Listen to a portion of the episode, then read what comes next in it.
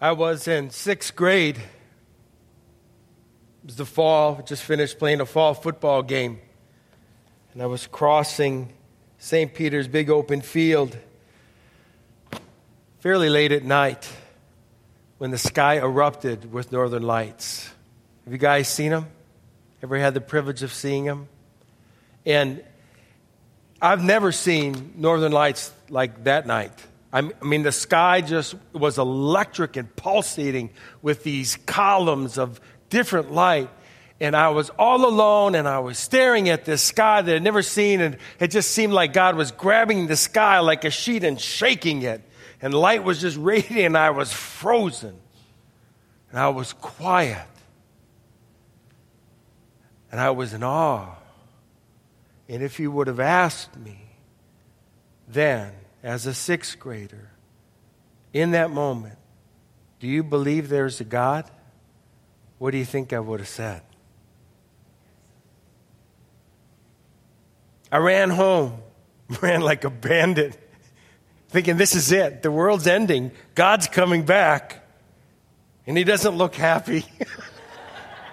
And I ran into the house and I said, Dad, the world's ending. God's coming back. And he said, whoa, what's wrong? What's wrong? Look at the sky. Look at the sky. And he got up from his chair and he walked outside and he very matter-of-factly said, well, it's just Aurora Borealis. And I was like, it's a what? He said, that's Aurora Borealis. I said, what is that? He goes, that's the northern lights. And then he turned around and went back in, very unimpressed. I know.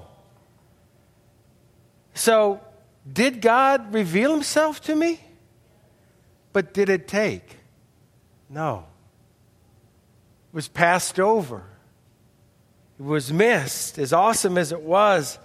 And I have a feeling that in our lives that there's all these places where God is coming and He's shouting to us in creation, in our own being, and in what's out there and what's out way out there. All these shouts, look at me. Do you see me? And not only does he want us to see him, but he wants us to respond rightly. I mean, just think about you.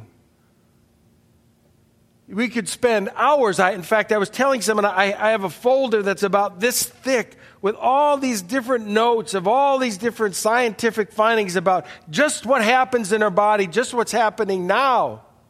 Like, for example, in your brain, of course, we're going to start with the brain. Right now, in this second, there's 100,000 chemical reactions that's occurring. All these different chemicals, your brain floats in chemicals. Your ability to focus, to concentrate, to remember. All the sensory things, it's all chemically activated. All that's swirling right now in this incredible body. Sometimes when I look in the mirror, I have to remind myself, you're an incredible creation, Mark. A single human brain generates more electrical impulses in a day than all the telephones in the world combined. That's a lot of phones. That's a lot of electricity. That's all happening. Sometimes we wonder, is anything happening there? Because when you get to the next statistic about your brain, our storage capacity of our brain is the equivalent of having 6 million years of the Wall Street Journal stored there. Then why can't I find my car keys? Right? Where did I put my wallet? Why? But your brains are amazing things. We're just finding so many things about our brains. Our eyes. I talked about the eye in the first service, and someone said, do you know what? That later on in his life, Charles Darwin said, after I studied the human eye, I needed to rethink my theory of evolution. Why? Well, right now in just one of your eyes, there's 130 million little rods for black and white vision, 7 million cones for color vision, and they're collaborating across 300,000 nerve fibers, brain to eye, shooting back this thing.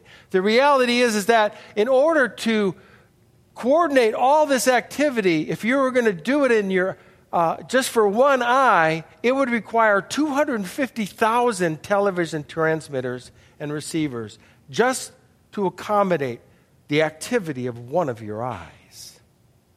This is my favorite thing about the eye. Your eye is the equivalent of a 576 megapixel camera. Right now, the camera that most pros use is a $4,000 Canon camera that has 36 megapixels. Not even close to what God's built. Isn't that astounding? It's amazing. So then you think about all those little pieces of you. Think about your frame, your skeleton. It's amazing what your skeleton can do. Human bone is as strong as granite in supporting weight. A block of bone the size of a matchbox can support 9 tons. That's 4 times stronger than concrete. When I got my hips replaced with titanium implants, I said to my doctor, well, this would be awesome. I ought to be able to run into concrete walls now.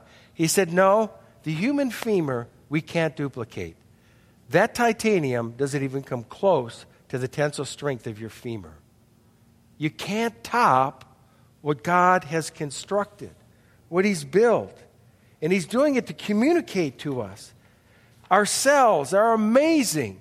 There are 30 trillion cells flowing in your body. They're all performing a multitude of hundreds and hundreds and hundreds of chemical functions. Every cell has 1 trillion bits of data, which would be equal to every letter in 10 million books. Are you getting this? There will be a quiz. Each cell replaces itself every 7 years. They're independent in what they have a calling to do, but they all coordinate to make your body work. That's why you got up this morning. That's why you could feed yourself. That's why you could move and breathe and think and talk and listen and see. But it's not just in our being that God is speaking and calling to us and trying to get us attention. There's a world around us that has got so many incredible things. The soil you walk on, if you look at and you just take 1 square mile of fertile soil, that contains more insects than the entire human population of the earth. Think about that. I think there's way more in Minnesota myself. So if you go camping, you go, ye gads, where are all these bugs coming from? But just incredible that billions of things. One of my favorite things to do now is to go birding. This is a bar-tailed godwit. It's an incredible bird. It weighs less than a pound. So less than a pound. I mean, that's just your average-sized burger in St. Paul. Listen to this. It flew 7,145 miles in 9 days without stopping. It averages almost 35 miles an hour. The person that tagged this godwit tracked its migration. It totaled over 16,000 miles. The one who tagged it at sunset also discovered it when it returned to exactly the same place. No compass, no GPS, no computer guidance. It just did it. Why? Because there's a creator that created. So many of these things you just can walk by. I was out on one of my prayer walks this afternoon, or the other afternoon, and I was down by Vadnais Lake, and Betsy and I like to go there and look at the birds, and there's a lot of different birds. And I was walking along, and I could hear a green heron making its sound. Have you heard a green heron? It sounds a little bit like a dying frog. And so it's kind of distinct, so I stopped, and I'm waiting. And I don't carry binoculars. Betsy and I carry binoculars because we like to feel like pirates with our binocular. And I'm waiting for the green heron to make an appearance. And I'm looking out my binocular, and along comes a couple. And the couples, they're watching me, and they go, what are you looking at? And I said, well, nothing right now. I'm waiting. And they were like, really? And I said, yeah, there's a green heron about to make an appearance. And just as I said that, the green heron hopped up on a branch in visibility. I went, there you are. And the lady looks at it and she goes, now that's a duck. And I said, no, that's not a duck. She goes, no, it's a duck. I see those all the time. I said, no, that's not a duck. Look through this. She looks through the binocular, and she goes, wow, that's not a duck. My point exactly. I said, that, my friend, is a green heron. And so we started this conversation. They walked that path every day. They probably seen that green heron, but did they stop and look and take it in and realize the wonder and the magnificence to see the Creator and what He's created in that moment? Heidi and Cece and Steve, in their world, they now have giraffes that they've seen. They had several sightings of giraffes.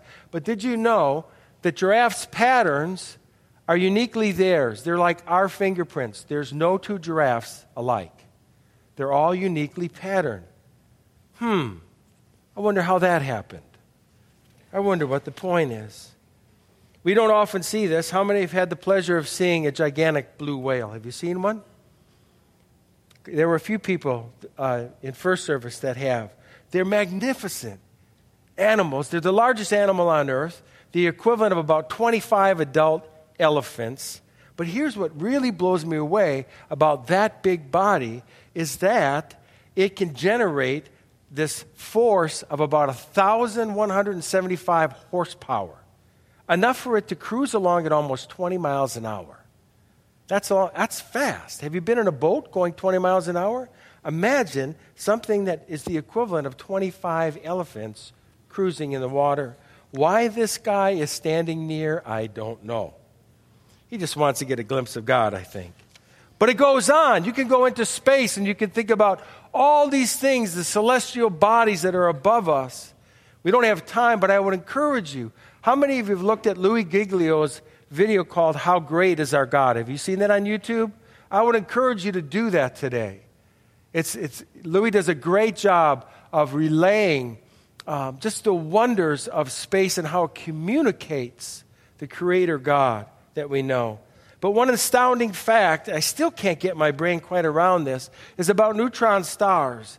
It's calculated that if you could take a thimbleful of neutron star, it would weigh over 100 million tons. Now, I read that and I thought, that's got to be a typo. That's just got to be some kind of internet rumor. So I'm tracing all this information back to where I finally land on a NASA scientist's blog space where he's talking about this because it's apparently been talked about online. And he said, well, first of all, you can't really just grab a thimbleful of neutron star, all that energy. I mean, it would just explode with an unbelievable explosion. But he said, my calculations, if I'm doing them right, are well beyond 100 million tons in a thimble.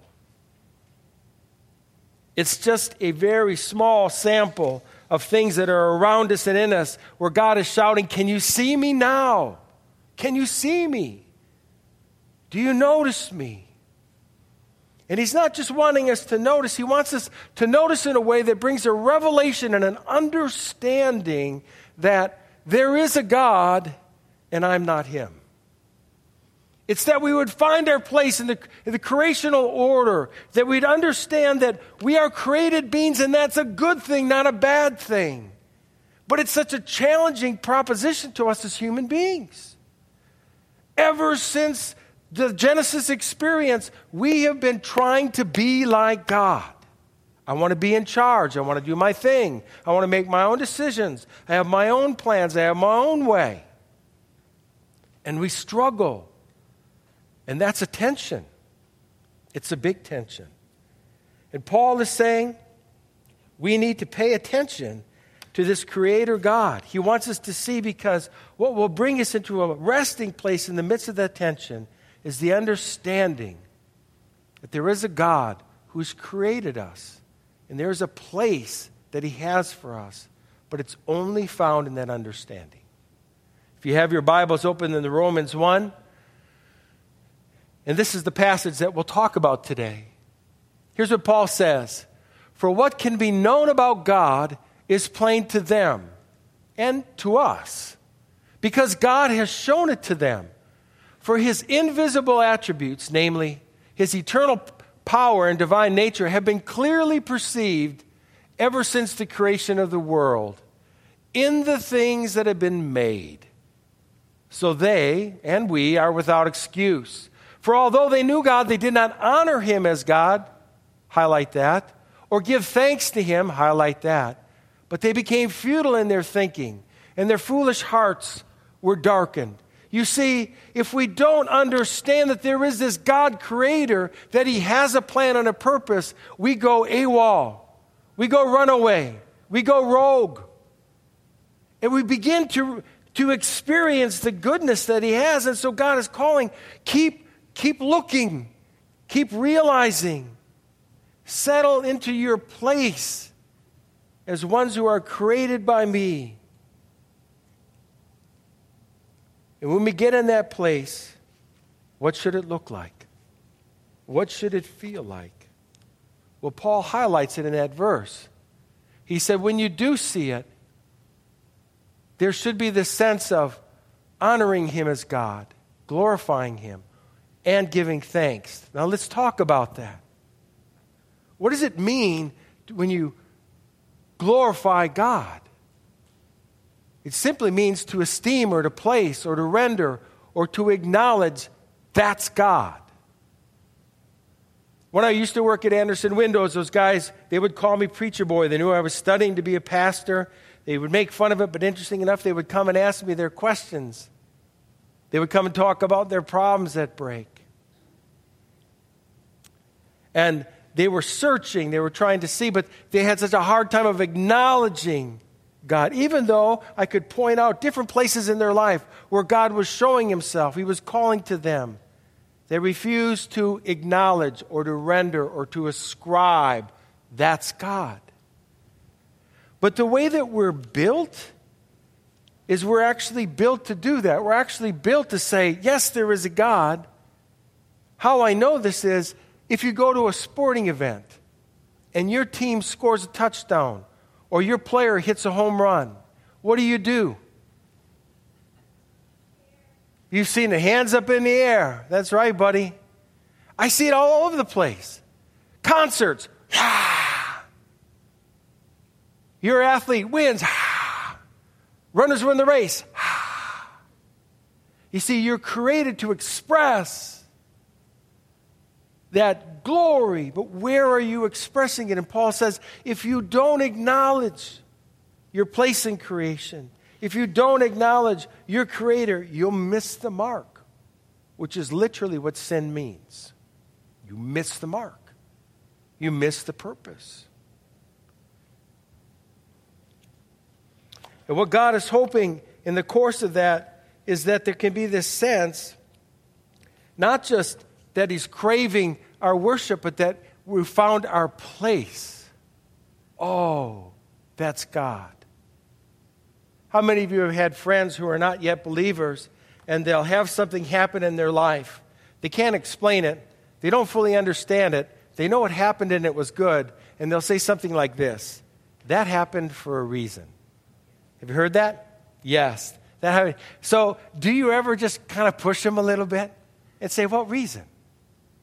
Well, you know. Well, no, I don't know. What's the reason you think that happened? Well, you know. And then they might say, like the guys at Anderson's would always go, well, you know, what's this? Is that a floor jack? What is that? Well, you know, the big guy in the sky. Oh, you mean God? Well, yeah. Well. They had such a hard time to, see, God wants you just to be free about that. That was God. That was God. What a difference it would have made to a sixth grader if my dad would have said, that is God on display. Not Aurora Borealis. That's God just showing off. He's got a couple flashlights up there. Showing. And Paul says it's when we find our place in that, where we surrender. We stop trying to be our own boss, our own God, our own maker, our own creator, our own sovereign Lord. We find our place, and then out of that, we do something that's very important. We give thanks. Because we need to thank the one who's made it. There's this sense, once we realize that we are created, where we really can, from the bottom of our hearts, say, thank you, God. One of the reasons that I love to go walking in the woods, especially mature woods, is you can, first of all, find things that are older than you. So I like that. It's like, you look older than me, and you still look like you're pretty alive. But there's, I mean, look at that tree. And when you're walking, this is at Fort Snelling State Park, and you're walking along the Mississippi, the fourth largest river in the world, and you're shrouded by these trees that stretch towards the heavens. They're just sky high, and they're massive in girth. You just naturally find your place of humility. I'm not that big of a deal. And I need that. I need to be reminded. It's incredible how quickly I become my own sovereign. You know, for my birthday, one of the things that Betsy and I did is we did these hikes. So we did these excursions out to these different parks where I re-encountered how much road construction we have, or road destruction. We're starting a support group at Bridgewood for people who have to commute, because it's insane. It really is insane. It's kind of like they stay up at night and go, okay, how could we destroy all the north and south routes at once? And then they go about it. Anyhow, if I don't have these encounters regularly where I'm acknowledging my appropriate place in creation, I can be just an absolute beast on the road. A snob. A mumbler, grumbler. Who are these people driving on Mark Spencer's highway? Have they paid their tolls? They're certainly not paying homage to me, the sovereign king of roadways. I know you guys aren't like that. But that's Paul's point. When he gets into this chapter, you know, we're going to get into things where it talks about sexuality, but there's a whole list of things. We like to focus on, ooh, there's homosexuality. We like to focus on some of that. But if you get to the end of the chapter, he's got a list of things. When you go wayward and you lose your place in creation, listen to what he says. Full of envy, murder, strife. Murder, we go, ooh, strife. How many of us are strivers? Deceit. How many of us have told those little white lies? Malice. Here's the one that really gets me. They're gossips. Are you kidding me, Paul? You're putting that in this cluster? Slanderers, God-haters, insolent, arrogant, boastful? You see, the problem with any of these things, and again, sin missing the mark, is you've lost your place in creation. You've lost the wonder and the awe that you need to have and the place that he affords to you. Stop trying to be God and start being a child of God. Relax, Mark. And the only way that we can do that is through the moments and the places where God reminds us again of his bigness, his greatness, his creativity. I was telling first service that in VBS that one of the things that you'll see on the board over here, all those little marks, are when kids would come in, they would report a God sighting. Someplace where they saw God at work or doing something. And how many of us need to regularly see God?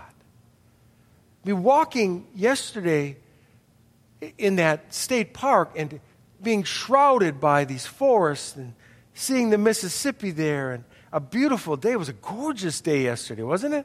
And you walk in, and if you stop, you go, wait a second. I could race past this. I could miss this. This is a gift of God to me. Look at this. I mean, all the ecosystem that's happening in order for that thing to exist is astounding. One of the things when Betsy and I were watching this movie about the ecosystem, because I drag her into my study, you know, and we can start watching this, is in the 50s, Mao Zedong decided that he wanted to eliminate the sparrows in China because they ate too much grain. And so he said, we'll just get rid of them. We don't really need them. So they did. In less than 2 years, it was sad. They'd show dumpsters driving away packed full of these sparrows that had been killed, and they wiped them out. Well, you know what happened the next year? Their crops got wiped out because there was nothing to keep the insects in check. And in 2 years' time, they lost 37 million people to starvation because they messed with the system. And I'm standing there in this forest looking, just thinking, this is unbelievable how God has woven all this together and breathed. And what he wants to have happen is a right sense of awe and thankfulness and, Lord, you are amazing. You are incredible. You are infinite.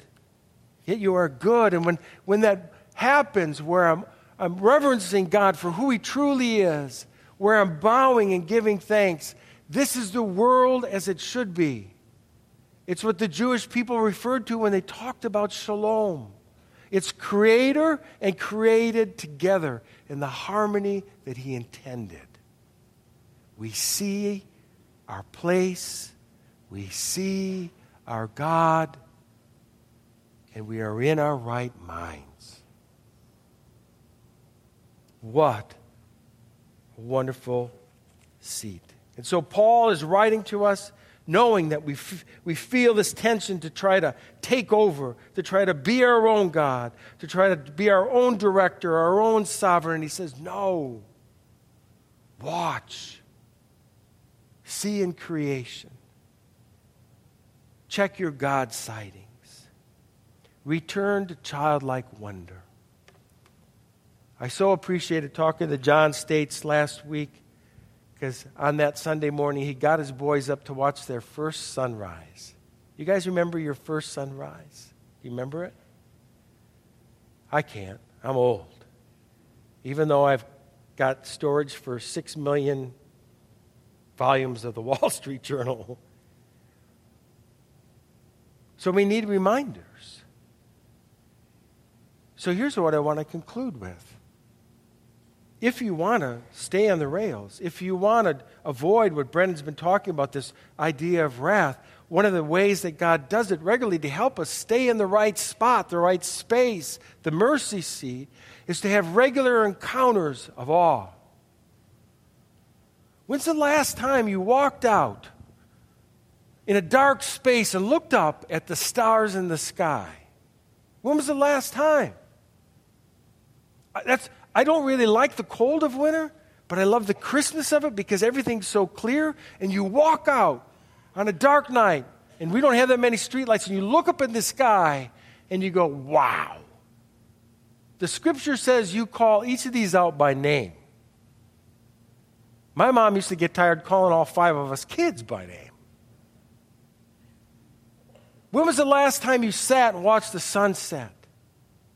When was the last time you held a baby in your hands and stared in that face and looked in those eyes and realized what's going on behind those eyes and that little baby's brain as it races to program a happy face, a safe face, a good face, your face? And you just go, whew. Awe leads to reverence, which leads to thanks, which leads to our right place. Let's pray. Lord, as we go to our offering, we can do what the great hymn says. We can say, here I am. Take all of me. Here are my hands. Here are my feet. Here I am. I'm yours. As we go to communion, we can remember a great God providing a great sacrifice that we might see. So as we get ready to do this offering, help us to freely give, but help us to freely receive, to see you here and now, to sense your presence, to hear your voice, to see you working. And I pray that you would illumine the eyes of our heart, that it wouldn't just happen here now, but today and the rest of the week would be electric with God's sightings. In Jesus' name. Amen.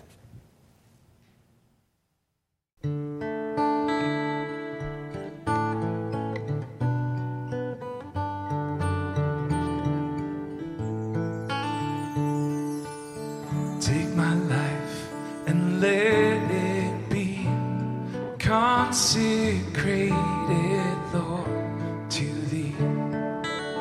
Take my moments and my days, let them flow in ceaseless praise. Take my hands and let them move at the impulse of Thy love. Take my feet and let them be swift and beautiful for Thee.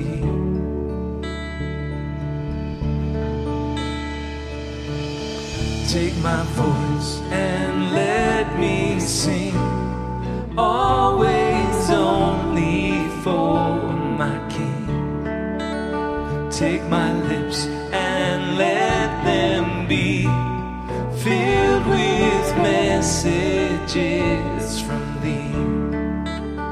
Take my silver and my gold, not a mite would I withhold. Take my intellect and use every power